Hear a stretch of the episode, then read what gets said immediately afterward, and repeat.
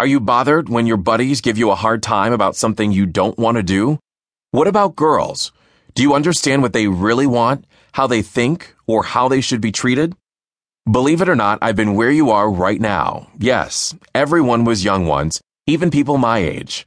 I'm what some would call an old timer. I was around before cell phones, iPads, and video games. But some things never change, including drugs, gangs, algebra, and locker room talk about sex.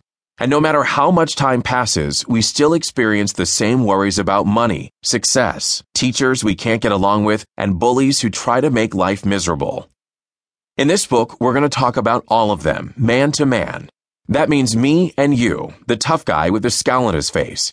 It means you with the swagger, and you, the kid with all the books stuffed into your backpack. It means you with the sagging jeans, and you, the one packing for college. It also includes you on the basketball court, hooping, with hopes of blazing a trail all the way to the NBA. I'm talking to each and every one of you in my own language and in the way I see fit. Yes, I'm old fashioned. I'm an elder with two grandsons who call me Papa. But that's one of the reasons our talks are going to be so useful. Each chapter is going to address a different topic that I believe you would like to discuss. Chances are I've already wandered along the paths you're now traveling. I've had my share of victories and mistakes. Sometimes I made my parents proud, other times not so proud.